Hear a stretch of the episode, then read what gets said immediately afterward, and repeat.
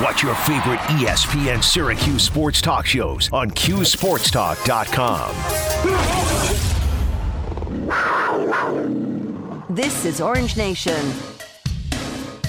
All right, Stephen Fonte, Mario Sacco with you on a Thursday edition of Orange Nation. It was nice catching up with uh, Cornell head coach Brian Earl, and now we get to talk to the Hall of Famer, SU men's basketball coach Jim Boeheim, brought to you every week by Oswego County Mutual. Coach, thanks so much for joining us. How are you today? I'm good. Coach Earl's great coach. Done a great job at Cornell. Really brilliant, bright young coach. Really, really smart. Yeah, normally we end the interviews talking about Cornell, but since we we just uh, uh, spoke with him, I mean, what do you think about this Big Red team? Seven and two. He's got them playing Best at a fast pace. Best team they've had since he's been there. They're really good. Really tough team for us to play.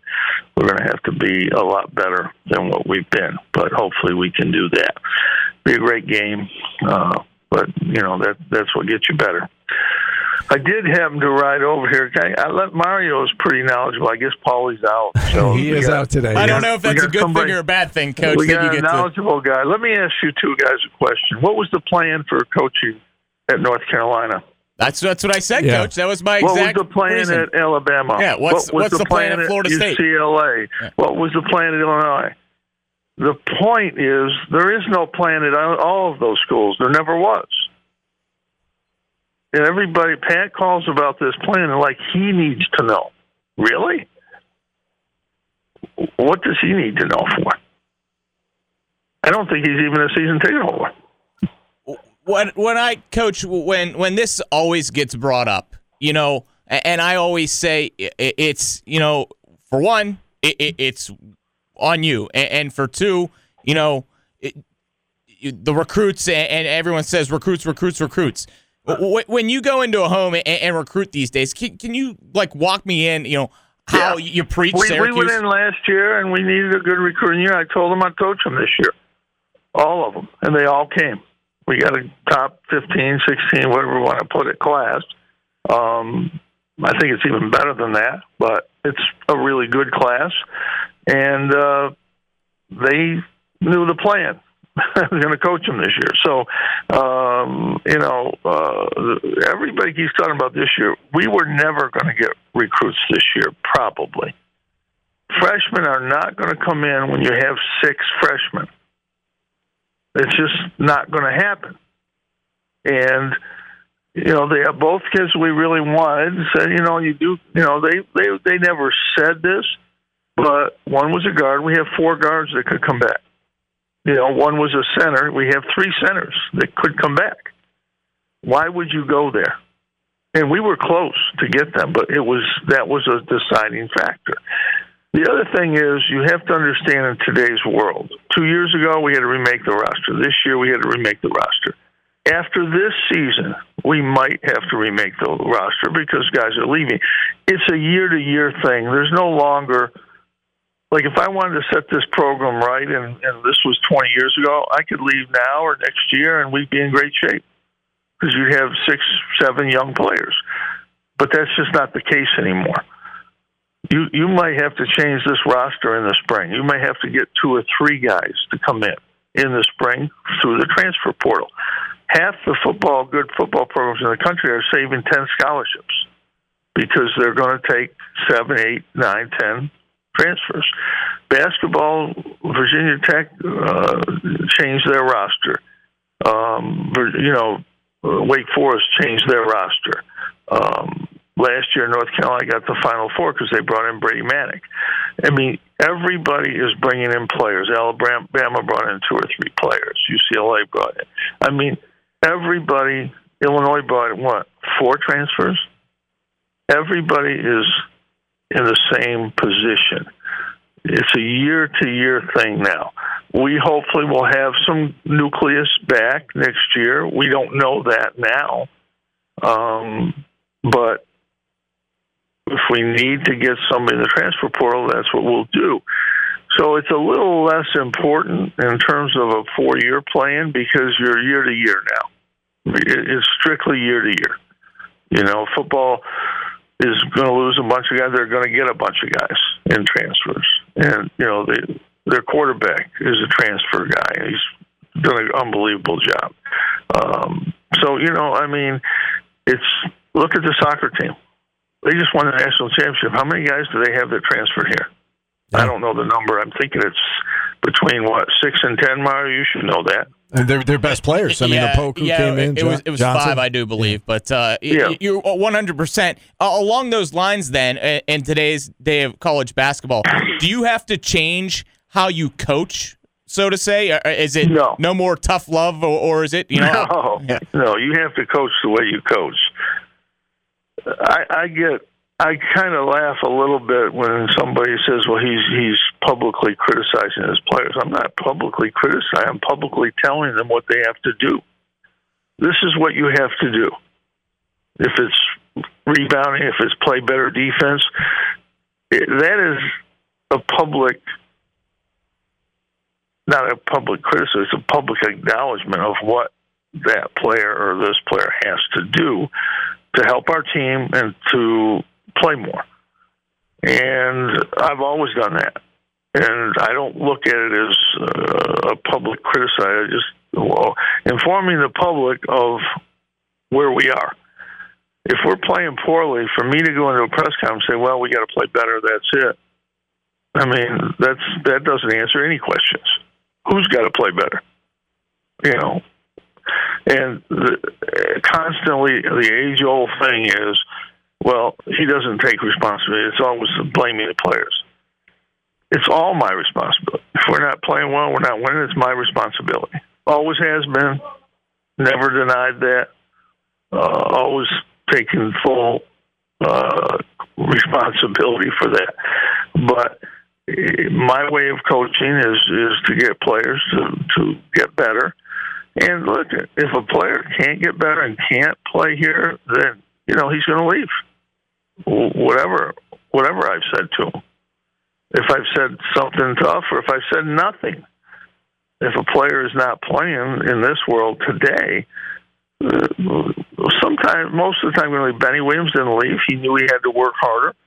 He knew he could get better, and he knew there was a path here forward for him to be, have an impact on our team and help him. So that's why he stayed. Uh, if some of these freshmen see their way forward as having an impact here next year, they will stay. If for some reason they think they can't, and there's a million stories. I love Robert Braswell. He's one of the best kids we've ever had here. He started or played starters minutes the last six games, including two NCAA tournament games here. But he came to me and said he wanted to start, and he didn't know if he'd start here. Well, he transferred, he's not starting where he is, and they are, haven't won many games since he's been there.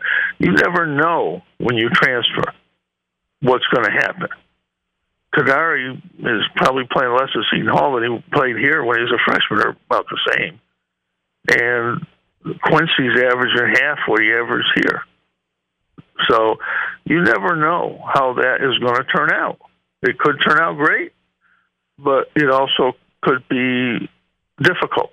You just don't know. And uh, transfer portals here, it's the easy way out, but you just don't know what's going to happen when you do transfer. I've seen, I think the statistics show that half the players of the 1,600 that transferred, their statistics are worse where they transfer to. I think it's more than half, actually. Yeah, it's a risk. It's always a risk. Uh, the Yeah, I grass mean, isn't I'm always for greener, it. as they say. It's, it's it's fine to have that that freedom, but I just think of Michael Carter Williams, and he didn't leave, and he made All American his next year. You know, I think of Dion Waiters, who was upset, and he didn't leave. His mother wouldn't let him, thankfully. Good choice. and uh, he was the what fifth pick, fourth, Yeah, sixth fourth, pick in the draft Yeah, fourth. fourth pick in the draft. So, you know, sometimes staying is the best option.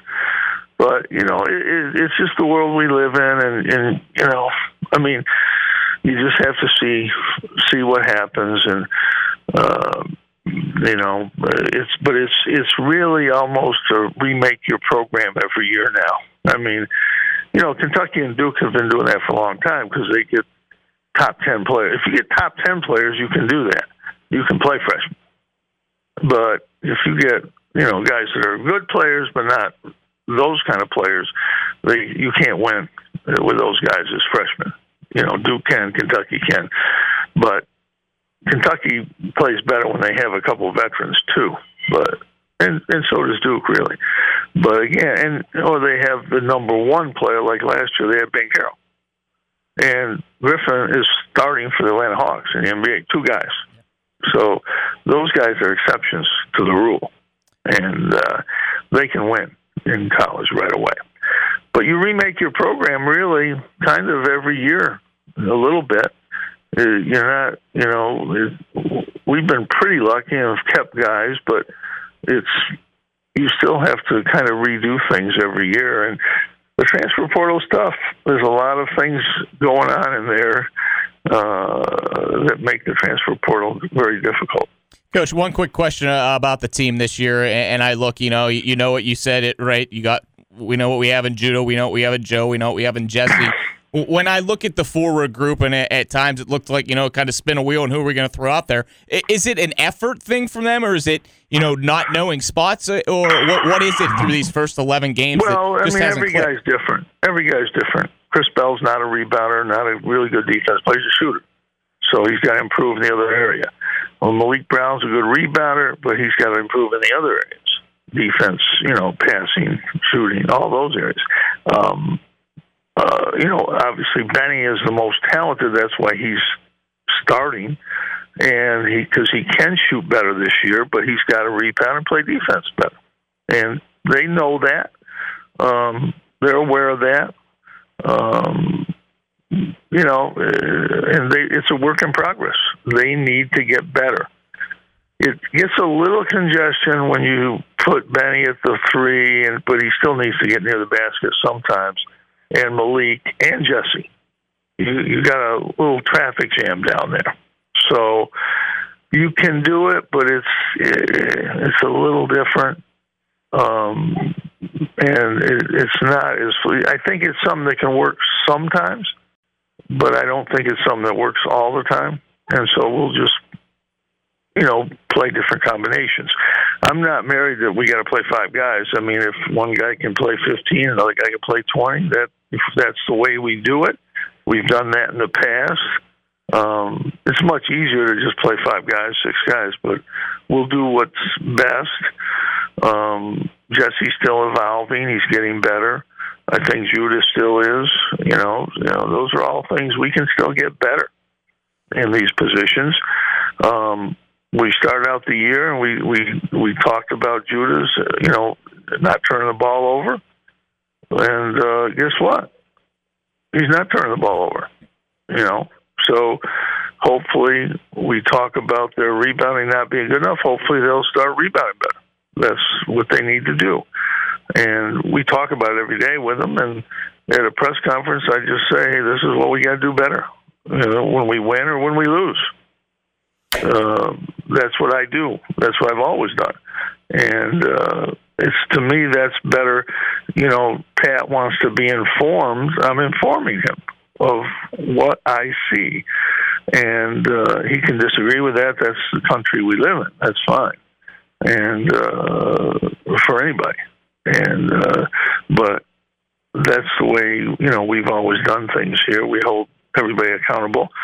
And if somebody thinks I don't hold myself accountable, they don't understand how I don't sleep at night when we lose because I, t- I think I could have done something. Every coach does. Whether that's real true or not, I don't know. But we we always think we can do something to change the game to help our team win, and we all know that we're responsible. That's the way it is. You know, if your team misses 30 straight threes and you lose by four, you're still going to be upset that you didn't do something, whatever that would be. And uh, that's coaching. That's part of coaching. All right, Coach. Uh, we do appreciate the time. That you know, I, I do want to give you an opportunity as we wrap things up here. It's the first time we've talked to you since the the national championship, the soccer team winning it all. I just figured you'd want to say a few words about Ian McIntyre and, uh, Well, and, and the soccer yeah, program winning the, the title. First thing, in, first thing in my press conference, as much as I was upset with our game, Yeah. I was happy that uh, they won. I'd watched it. We all had watched it a little bit. I, the players didn't really watch it. We turned it off in there, but I watched it right up until I went out on the court. Um, you know, I think you can do two things at once. I think you can.